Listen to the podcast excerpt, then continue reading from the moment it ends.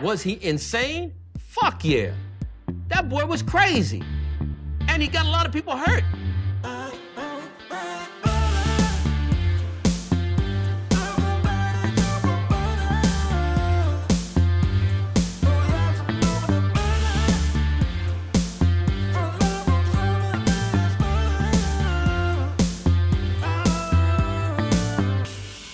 Like butter. I fucking love butter. I fucking love it. What's up, motherfuckers? Welkom bij een nieuwe aflevering van de Zonder Veetijd Podcast. Podcast waarin ik niet alleen mijn eigen tijd, maar ook uw hele kostbare tijd ga verdoen met absolute onzin. We duiken er meteen in. Zorg overhalen van de NAVO-norm. Ik dacht dat we die zorg al weg hadden gemaakt sinds we ons bang aan het, waren, bang aan het maken waren voor de hele Russische toestanden. Maar waarschijnlijk proberen ze nu ons eraan te herinneren dat we bang moeten blijven. Nu achteraf blijkt dat die Russische motherfuckers er eigenlijk helemaal geen reet van snappen. Maar afijn. Als Nederland volgend jaar de NAVO-norm voor defensieuitgaven niet haalt, staat ons land internationaal voor schut. Oké, okay, dit is een hele subjectieve uh, artikel. Dus het is niet uh, ergens wat de onderzoekers daar is gedaan, maar het is gewoon een artikel. Dat zeggen de bezorgde Kamerleden tegen deze krant. Demissionair premier Mark Rutte voorspelde vorige maand nog dat Nederland in tweeduizend vierentwintig zal voldoen aan de norm. En dan staat er kort tussen ook eens dan maar een percentage van eenenzeventig procent kun je ook naar boven afronden. Ik weet niet, wat is het percentage nu dan? D zesenzestig Kamerlid Alexander Hammelburg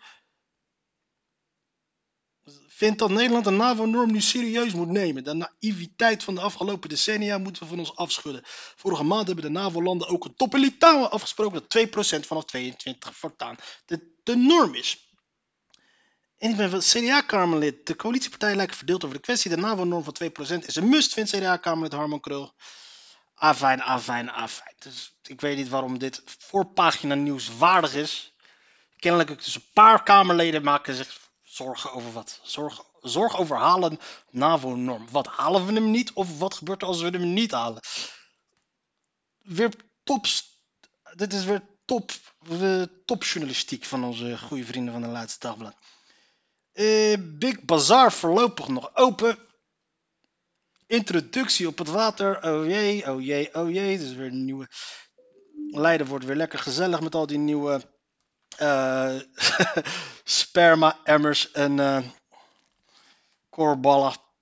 Zorg om Russische provocaties in het Europese luchtruim. Ja, ik denk dat we daar ook best wel op zorgen moeten zijn. Ach, zolang het luchtalarm alleen afgaat op de eerste maandag van de maand om twaalf uur, weet je dat er niks aan de hand is. En hoe zit het met de bommenwerper op de eerste maandag van de maand om twaalf uur? Hm. Dat is letterlijk een... Uh, een um, Dat is letterlijk iets wat ik gisteren had uh, ge... Dat is letterlijk iets wat ik gisteren had gepost op Instagram. Maak je niet druk, het is twaalf uur, het is de tweede ma- het is een oefening, het is de tweede maandag van de maand. Wat fijn, motherfuckers. Oh, ja. Maar dat is wel een inkoppertje, tweede maandag van de maand. Paul Kusters. Zou die me volgen? Nee, natuurlijk niet. Zou die mijn podcast luisteren? Ook niet, natuurlijk niet. Ik ben bezig een kalender te maken met een gedicht voor iedereen. Oké, okay, dit, uh, dit is de column. Nieuwe M R I-techniek L U M C voor oogtumoren. Dat is interessant. Met de verbeterde M R I-techniek kan radioloog Teresa Gonzalez Ferreira van de L U M C gedetailleerde scans maken van tumoren en ontstekingen in oogkassen. Oh, fijn. Advocaat Steijn geeft van Hooijdonk tot en met vrijdag. Nou, nu is er net onder buiten gekomen dat uh, Pierre van Hooijdonk al terugkrabbelt. Uh, hij weet dat het serieus is. Want in de ochtend kwam er buiten dat hij kort geding had aangespannen, omdat Pierre van Hooijdonk, die had die deadline die hem was voorgesteld door de advocaat van Pierre van, van uh, Maurice Steijn. Die, uh, had, hij vroeg om wat, om wat meer tijd, maar toen uh, hij om meer tijd vroeg, zei de advocaat van, uh, van de Maurice Steijn, fuck you. En toen um, de advocaat van Maurice Steijn zei, fuck you. Toen zei uh, Pierre van Hooijdonk, uh, I'm sorry, spijt me, wow, wow, wow, wow, wow, wow, wow, wow, wow, wow, wow, wow, wow, wow, wacht even, joh. Ik heb het allemaal niet zo bedoeld. Ik bedoelde het niet zo. Ik vind het jammer dat het bij jou, op jou zo... Het spijt mij dat het zo op jou is overgekomen. Dat ik heb gezegd dat jij bezig bent met duistere zaken. Maar wat ik eigenlijk probeerde te zeggen... Um, uh, was... iets, komt hij waarschijnlijk met iets heel anders. En dan ga je hem vragen, ja, waarom heb je dat op dat moment niet gezegd? Van ja, dat bla bla, het, het glad ijs. Ik, had, ik weet niet of ik de tijd had om het uit te spreken. Ik denk dat je voldoende, voldoende de tijd had, Pierre van Hooijdonk. Als je gewoon een vent zou zijn, zou je niet gewoon zeggen, ja, ik ben dom geweest, ik ben rancuneus, mijn zoon, et cetera, klaar, pam, piets, pam, pam, klaar. Als je dat zou gaan doen, ik denk dat hij wel gewoon serieus weet van dat hij uh, issues heeft. Als, als hij die baan bij de N O S verliest, dan ik, ik weet niet hoe hij verder in de financiële was. Ik denk dat hij gewoon prima, Pierre van Hooijdonk wel prima geboerd heeft. Maar niet voor de rest van zijn leven. Ik denk niet dat hij voor de rest van zijn leven op dezelfde voet zou kunnen door blijven leven. Met, met, met wat hij heeft gespaard tijdens zijn voetbalcarrière. Dus ik denk dat hij, ik denk dat hij twee, drie ton per jaar misschien krijgt bij de N O S. Misschien twee, drie ton. Makkelijk. Misschien de balken de norm voor de voetbal, oud-voetbalanalisten, denk ik. Nee, er zijn genoeg mensen die meer krijgen. Ik denk maar in ieder geval de voetbalanalisten, die krijgen echt best wel veel meer betaald. En dat die dus uh, dat die bij zichzelf hebben gedacht, joh, uh, ik, moet, ik, moet dit, uh, ik moet hiermee, ik moet, ik moet even op mijn tellen gaan passen. Want het is uiteindelijk een beetje ouwe hoeren, uh, uh, één keer in de week over voetbal. En dan als Nederland zelf al speelt, een beetje analyse lopen doen. En dan uh, tijdens de E K, en E K dan ga je ook missen, er zijn ook een hoop centen. Dat zijn een hoop geld. Wat moet je dan gaan doen? Je kan niet meer een sigarenfabriek gaan openen zoals vroeger. Ontroerende speeches bij de Indiërdenking. Precies achtenzeventig jaar geleden gaf de Japanse bezetter zich over, aan, over en eindigde de oorlog. De bezetter, de Japanse bezetter die de Nederlandse bezetter bezette. Kijk mama, kijk hier sta ik inmiddels, oud en grijs. Het was een van de ontroerende zinnen die zanger Boudewijn de Groot voor zijn moeder opzegde dinsdag in Den Haag bij de herdenking van alle slachtoffers van de oorlog in voormalig Nederlands-Indië. Dat is wel wat ze nu er tegenwoordig bij moeten doen. Alle slachtoffers. Want het is uiteraard was het begonnen om, om te herdenken dat de Nederlands-Indiërs, die in principe niks anders waren dan kolonisten, te herdenken. Maar later met de tijd, weet je, dan moet je dingen aanpassen. Maar ik, dan, ja, aan de ene kant kun je dan boos zijn omdat het hypocriet is, maar aan de andere kant, het is groei. Het is Nederland groeit ook. He, mensen groeien, de tijden veranderen. Duizenden mensen waren aanwezig tijdens de ceremonie bij het Indisch monument in de Scheveningse, Scheveningse bosjes. Niet alleen Boudewijn de Groot, maar ook demissionair minister-president Mark Rutte legde een krant bij het Indië-monument. Precies achtenzeventig jaar geleden gaf de Japanse bezetter van Nederlands-Indië zich over, waarmee een einde kwam aan de Tweede Wereldoorlog en het hele Koninkrijk der Nederlanden. Ja, einde van de bezetting. Voorafgaand aan de ceremonie, ceremonie was er gelegenheid voor bezoekers om met elkaar in gesprek te gaan en samen nasi bungkus te eten. Een rijstgerecht dat na de bevrijding aan krijgsgevangenen werd uitgedeeld. Auteur Reggie Bai hield als hoofdspreker een toespraak over de wens van zijn vader, die krijgsgevangene was en naderhand niet sprak over wat hem toen was overkomen. Nooit meer oorlog, zei hij namens mijn vader. Ja. Yeah. Nooit meer oorlog. En een paar weken daarna stuurde Nederland, haar, stuurde Nederland toch haar soldaten om die mensen die daar hun vrijheid wouden hebben, eh, te onder, om oorlog tegen hun te voeren. Zangeres Frederik Spicht droeg het gedicht Er leven haast geen mensen meer voor, dat gebaseerd is op het lied van de overleden cabaretier Wim Kan. Het stuk is geschreven toen de Japanse keizer Hirohito in negentien eenenzeventig Nederland bezocht als protest tegen zijn bezoek. Het gaat over hoe de generatie die de oorlog heeft meegemaakt en dat kan navertellen kleiner wordt. Die motherfuckers hadden gewoon het gore lef om te protesteren dat de Japanse keizer hier naartoe kwam. Omdat hij zogenaamd iets had gekoloniseerd wat door hun was gekoloniseerd. De fucking hypocrisie van die mensen ook. Wim Kan, je fucking moeder. Uh, had je daar niet, uh, waarom heb je daar geen protestliedjes tegen gemaakt dan uh, Wim Kan? Ik ben blij dat je dood bent. Toen het eindelijk ging stromen, bleven de verhalen komen, droeg Spicht voor. In haar versie moedigde Spicht de aanwezigen aan om het verhaal te blijven vertellen. Boudewijn de Groot droeg zijn lied Hoe meer ik dichterbij kom voor. De zanger werd geboren in een interneringskamp op Java. Kijk mama, kijk hier sta ik, inmiddels oud en grijs. Samen met zijn dochter en kleindochter legde de Groot een krans bij het monument. Rutte en demissionair staatssecretaris, maar ik vind het zo fucking hypocriet. Dit is echt een van de meest hypocriete shit. Die we gaan, dat we moeten gaan vieren. Hoe de, dat we moeten gaan herdenken hoe de Japanners verslagen waren in de Tweede Wereldoorlog. Oké, okay, dat, dat, dat je gaat vieren dat de Duitsers werden ontslaan, verslagen. Denk ik van Allah. Maar dat je gaat vieren dat de Japanners zijn verslagen. Waardoor er dus een einde is gekomen van hun bezetting. Aan een stuk land wat jij bezette. Dat is het toppunt van hypocrisie. Het toppunt van idiocrisie. En dan denk ik ook, dat dit, dit zijn dan ook een van die dingen waar, waar um, um, waarschijnlijk waar rechts-Nederlands dan een gigantische hekel aan gaat hebben, als je dat probeert aan te kaarten. Weet je, want als je dan gaat zeggen van, ja, we moeten die standbeelden weghalen, dan is het van, ja, we moeten de geschiedenis niet wissen, et cetera, et cetera, et cetera. Nou, oké, okay, laten we praten over die geschiedenis dan. Hè, dan is het weer van, joh, uh, weet ik veel wat. Althans, ik weet niet. Ik denk dat het gesprek zo zou gaan, want ik heb het nooit de moeite genomen om met iemand daarover te praten. Want waarom de fuck zou ik ook? Kunnen mij die... hey, waar ben ik? Boudewijn de Groot. Op de Dam in Amsterdam waren naar schatting zo'n honderd mensen bijeen voor de Indische Indiër, denk ik, van de Stichting Indisch Platform twee punt nul. De Amsterdamse burgemeester Femke Halsema was daar niet bij, uit protest tegen sprekers die pleiten voor eerherstel en erkenning voor Raymond Westerling. De oud-kaneelstrijder gaf onder meer, streelstrijders gaf onder meer leiding aan massa-executies van Indonesiërs, luidt in het bezwaar van de burgemeester. De burgemeester is vandaag wel aanwezig bij de decoloniale Indonesië-Nederland-herdenking. Denk ik dat herdenking is, want dat moet ik helemaal... In de hoofdstad. Westerlings dochter Palmira zei dinsdag in een toespraak dat de afgelopen weken haar niet in de koude kleren is gaan zitten. Bij de herdenking ontmoette zij voor het eerst Christina van der Hemel, een weduwe die zegt door Westerling gered te zijn. Ja, Christine van der Hemel. Maar heb, heb, je, heb je ook uh, Protekatata Paratamule Latalat? Heb je die gesproken? Of uh, Laputi Masamada Butaputi? Heb je die gesproken, hun kinderen? Nee, want die zijn dood, vermoord door jouw grootvader. Oh, jouw vader heeft, oh, jouw vader heeft iemand gered. Dat betekent toch niet... Hitler heeft ook waarschijnlijk ooit een keertje iemand gered, ja? De standaard waarop Halsema dinsdagochtend de krans zou leggen was bewust leeggelaten. Deze kranslegging is gecanceld vanuit de gemeente, zei organisator Peggy Steijn daarover. Maar we nodigen de gemeente met liefde voor volgend jaar weer uit om te laten blijken dat wij inclusief zijn. Ik hoop dat, uh, er zijn die Marokkanen, die, die jonge Marokkaans pestventjes, ik hoop dat ze gaan voetballen met die kransen. Dat zijn kransen waarmee ze moeten gaan voetballen. Kop van Jut. Volgens historicus Victor Laurentius, die ook sprak tijdens de herdenking, wordt Westerling tot een soort kop van Jut gemaakt. De overheid moet verantwoordelijkheid nemen door te benoemen dat de kneelcommandant zijn taken uitvoerde namens de Nederlandse regering. Want dat is ook onderdeel geweest van de oorlog, vindt hij. Als er een herdenking inclusief is, dan is het deze. Ja, lekker. Laten we ook een inclusieve Holocaust-herdenking gaan houden met de kleinkinderen van, uh, van Klaus Barbie. Ook in Rotterdam werd dinsdagochtend stilgestaan bij het einde van de Tweede Wereldoorlog in voormalig Nederlands-Indië. Op de boompjes kwamen enkele honderden mensen, mensen, mensen daarvoor staan.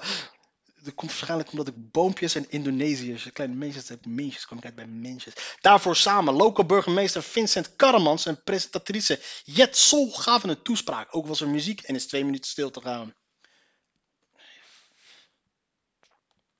Oh. Fuck dat. Ontroerende speeches, oh nee, die heb ik al gelezen. Wat een kut.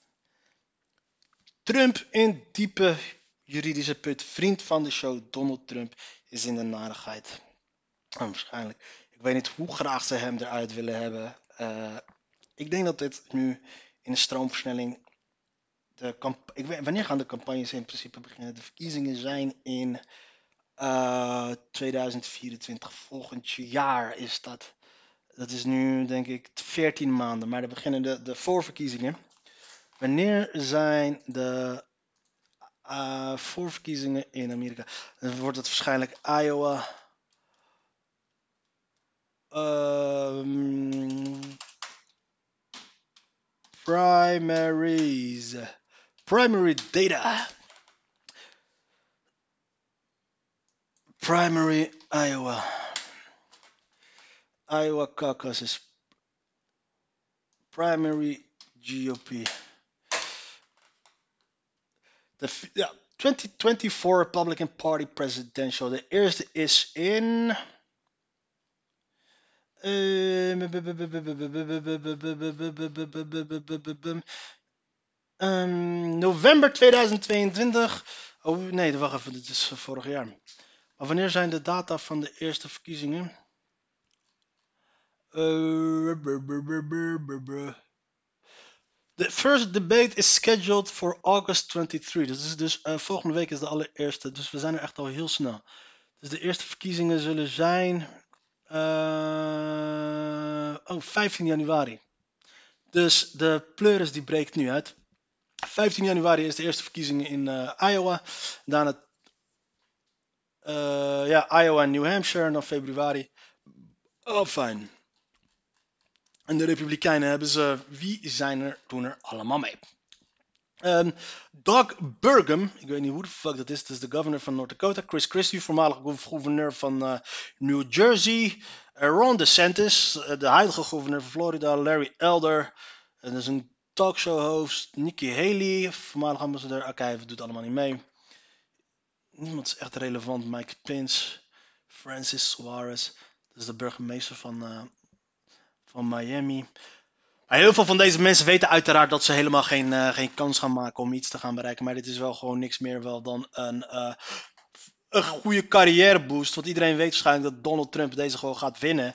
En uh, mensen of doen jacht op een uh, dat vicepremierpositie of uh, ze voor een andere spotje in een eventuele um, kabinet van, um, van, de heer, um, van de heer Trump. Maar dus dat, maar het is nu gaande, omdat het nu dus deze hele situatie nu al uh, is nu sneller gekomen. Je gaat nu, wat je nu dus gaat krijgen is dat er de, de, de aanval op Donald Trump wel wordt opgevoerd. Want uh, Joe Biden, het is maar de vraag of Joe Biden uh, mee gaat doen de volgende verkiezingen. Deze motherfucker is maar de vraag of hij morgen wakker wordt, überhaupt. Ik wil heel graag de drugs hebben die ze die motherfucker kan geven om, om, om überhaupt wakker te worden en überhaupt nog te kunnen praten. Ik wil weten wat hij krijgt. Dat wil ik ook. Spuit het op en doe het maar je ding. Maar dat is dus waarschijnlijk wat je nu, nu gaat krijgen met Donald Trump de komende paar maanden, is dat het, uh, het wordt gekkenhuis. Want nu... Uh, Want nu heeft hij dus, uh, ze hebben hem dus zo, zodanig aangepakt. Ze hebben hem niet alleen voor federale zaken hebben ze hem aangeklaagd, maar ook gewoon op statenniveau. Want op statenniveau kan hij zichzelf niet uh, uh, eventueel als hij president wordt vrijspreken. Althans, ik denk niet dat dat de, de, de redenering daarachter was, maar dit is wel een hele serieuze aanklacht. De vierde aanklacht tegen Donald Trump kent zowel grote juridische als politieke risico's voor de ex-president. Hij wordt vervolgd als een maffiabaas in Georgia. Een staat die volgend jaar als een electorale hoofdprijs geldt. Oh ja, ze hebben natuurlijk die RICO-case tegen hem aangegooid. Nou, de RICO-case is dus... Uh, de RICO-case, voor zover ik uh, voordat we verder gaan lezen met dat. De RICO-case is, uh, wat dus betekent dat uh, als jij de hoofd bent van een bepaalde organisatie... Dit is hoe, dit is hoe ze de maffiabazen vroeger hadden opgepakt. Vroeger hadden ze dus problemen met het vervolgen, oppakken en vastzetten van de maffiabazen... omdat er vanwege de, de omerta, de strikte regels, dat niemand sprak en, om, en, er, en er ook daadwerkelijk zo'n grote afstand was tussen de maffiabaas en hetgeen wat er uh, gebeurde op straat. Natuurlijk via verschillende chain of command, weet je, opdracht gaf die hem door. Dat er, dat er die activiteiten niet direct te linken waren aan de maffiabaas. Maar nu hebben ze met die RICO, met die RICO uh, uh, wetgeving, is het dus... mogelijk om, om dus de baas van een organisatie, als er wordt gelinkt, als er iets wordt gelinkt aan de organisatie zelf, dat de baas, de maffiabaas al vervolgd, al wordt uh, vervolgd. Tot maart dit jaar was het nog nooit voorgekomen. Inmiddels is het bijna normaal. Een juridische aanklacht tegen een Amerikaanse oud-president met beschuldigingen van ernstige misdrijven. Maandag overkwam het Donald Trump voor het vierde maal in krap een half jaar. Weer heeft hij in de aanloop naar de presidentsrace van tweeduizend vierentwintig een proces aan zijn broek. Deze keer is Trump volgens alle peilingen onbetwist koploper in de strijd om de re- Republikeinse nominatie voor de presidentsverkiezingen van eind tweeduizend vierentwintig.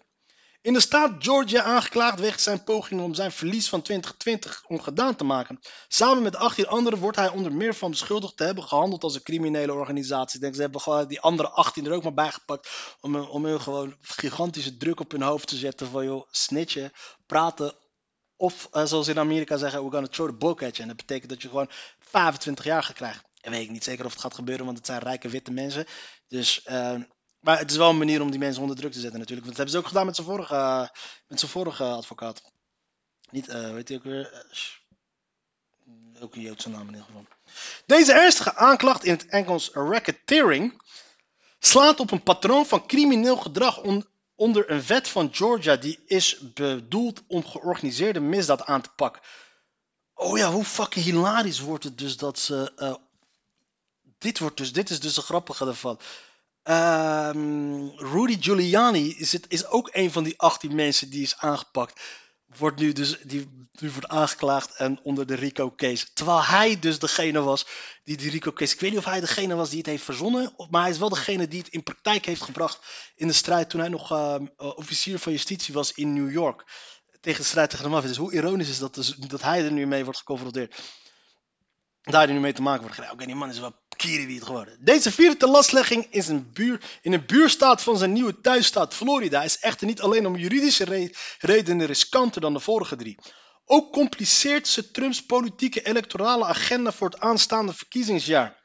Georgia was decennia lang een betrouwbaar rood bolwerk, maar kleurde november twintig twintig relatief onverwachts blauw. De staat koos nipt voor Joe Biden en vaardigde twee democratische senatoren af naar Washington. Voor de komende race van tweeduizend vierentwintig geldt Georgia samen met de andere paarse staten als Arizona en Wisconsin als een electorale hoofdprijs. Door, de vierde, door dit vierde proces zullen kiezers in deze cruciale staat maandenlang van nabij kunnen volgen hoe Trump terecht staat voor zijn poging de uitslag van de vorige stembusgang te saboteren. Nou, ik weet niet of jullie dat... Um, ik weet niet of dat zou gaan helpen. Misschien is het... Nou, het feit dat dit dus nu al wordt aangebracht, dat het gevolgen gaat hebben voor zijn presidentscampagne, dat betekent, dit, uh, dat betekent dus dit al dat dit al een van de belangrijkste redenen is waarom, het, uh, waarom deze, al deze processen worden opgestart. Want het is ongekend dat een oud-Amerikaans president wordt vervolgd voor iets, voor het overtreden van de wet. Want anders zullen alle Amerikaanse presidenten zullen, zullen opge, opgesloten moeten zijn, uh, opgepakt moeten worden. Obama, de, George Bush... Uh, Bill Clinton, uh, waarschijnlijk zelfs, uh, zelfs uit dat, uh, uh, hoe heet die andere, hoe heet die gast ook alweer? Um,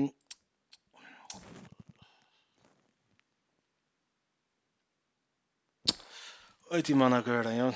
Hij is de enige die nog leeft. President alive.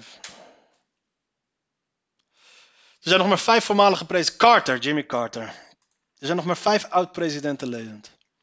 Obama, Jimmy Carter, Bill Clinton, uh, ja, dat, uh, Donald Trump en George Bush, George W. Bush. Althans, die zouden allemaal opgepakt moeten worden als ze, echt, als ze, als ze in Amerika echt zo streng zouden zeggen. Zoals ze in Israël zijn. In Israël, dan moet je ze nageven, die motherfuckers. Als die premiers of die presidenten daar weg zijn, ze worden opgepakt als de motherfuckers. Ze zijn niet bang daar om hun, uh, om hun oud, uh, om hun oud uh, politici, oud-leiders te gaan vervolgen. Iets wat nu waarschijnlijk gaat veranderen. En dat is ook de reden nu waarom de pleuris uit is gebroken in Israël. Intern. Um, even kijken hoor. Voor de komende race, ja. De ex-president grijpt alle zaken tegen hem dan ook aan om te klagen over een verondergestelde linkse heksenjacht om een terugkeer naar het Witte Huis te saboteren. Trumps advocaten gaven na de onthulling van de aanklacht maandagavond laat een verklaring uit waarin ze deze schokkend en absurd noemen. Een ongetwijfeld net zo gebrekkige en ongrondwettelijke als deze hele zaak is geweest. Nee, het is niet ongrondwettelijk, het is meer als uh, onge- uh, ongebruikelijk. Dat een president wordt vervolgd voor het overtreden van de wet. Dan zou al zijn uh, oud-president opgepakt moeten worden. Trump zelf zweeg in de eerste uren na de onthulling, maar viel de afgelopen dagen al wat aanklager Fannie Willis. Alsjeblieft, Elon Musk, geef die man zijn Twitter-account. Alsjeblieft, geef die man. T- breng die man terug op Twitter. Die man, is, die man op social media is de allerbeste, wat, de meest hilarische shit wat er maar bestaat. De nieuwe juridische aanklacht tegen Trump volgt op een tweeënhalf jaar lang onderzoek onder leiding van Willis. Wederom waanzinnig. De door de Democraten gekozen hoofdofficier van justitie in Fulton County, dat de metropool Atlanta omvat.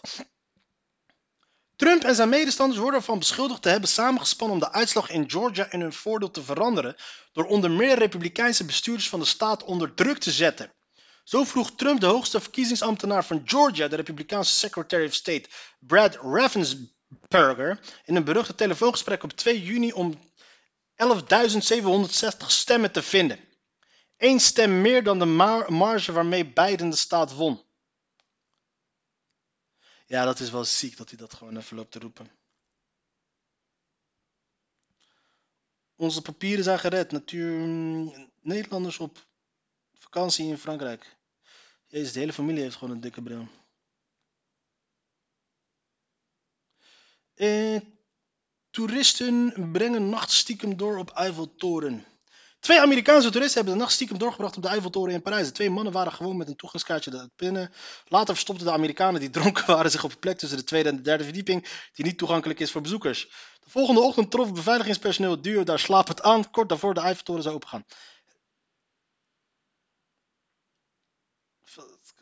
ter plekke, volgens justitie zijn de Amerikanen ter plekke vastkomen te zitten door een alcoholisme, melden Franse media. Omdat er geen schade is vastgesteld, werd het onderzoek voor het binnendringen in een historische of culturele plaats gestopt zonder vervolging.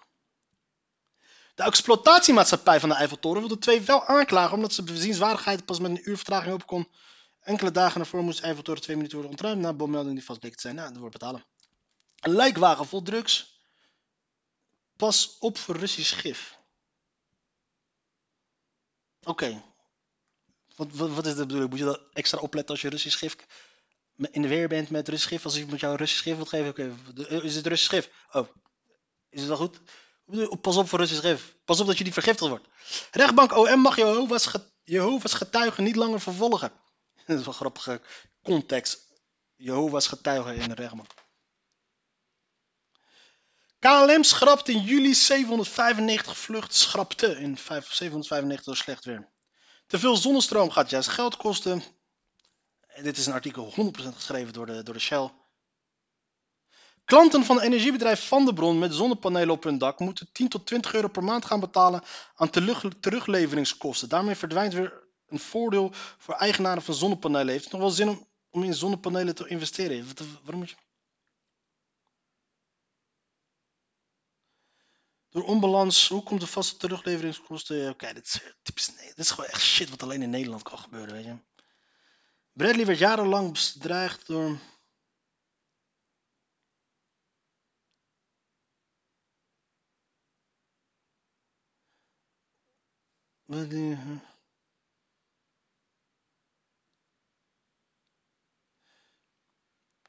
Kijk hoor, wie Bradley van Dijk via Google opzoekt, gaat de meest verdoemde, overleden, vermist. Wat is er met deze motherfucker? Deze situatie, dat, uh, ik wilde altijd maar geld verdienen met social media en besloot toen om mijn eerste filmpjes te maken, vertelde Bradley. Hij was openhartig over zijn, ook nam de Hilversum en neemde zichzelf op het hak. Ik heb mezelf vermeemd, ik was een bewuste keuze, maar ik had het nooit verwacht. Want in de loop der jaren kreeg hij niet alleen meer volgers, maar ook stroomde steeds meer haat. Oké, okay, het is een YouTuber die uh, werd bedreigd. Weet ik veel, flik lekker op. Strandvrijwilligers rapen zesduizend eenentachtig kilo afval en zevenentwintigduizend achthonderdvierenvijftig peuken.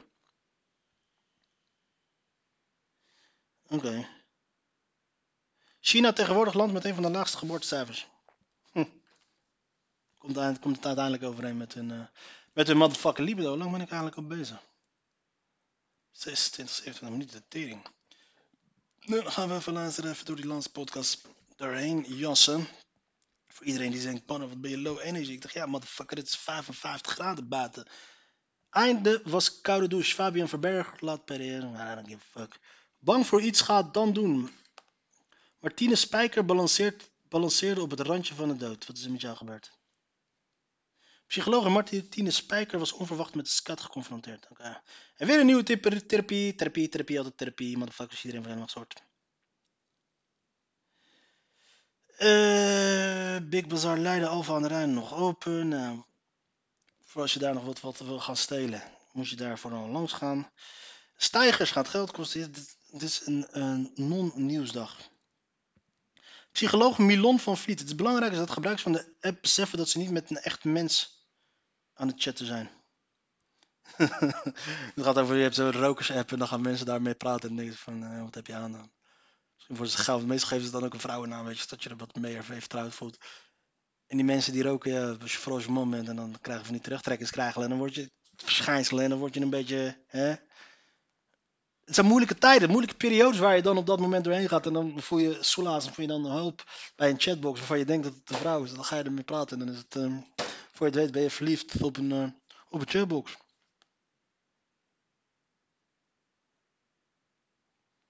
Jurre Geluk, zo maak je een ethische pornofilm. In de vijfdelige docuserie Jurre in de porno onderzoekt Jurre Geluk hoe het ervoor staat in de Nederlandse porno-industrie.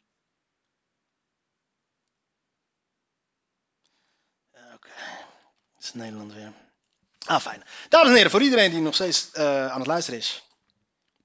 Um, bedankt voor het luisteren. Ik, uh, bedankt voor de steun. Maar ik moest toch wel adviseren om wat beter te gaan doen met je leven. Want dit is en blijft wel gewoon nog steeds zonde van je tijd. De podcast.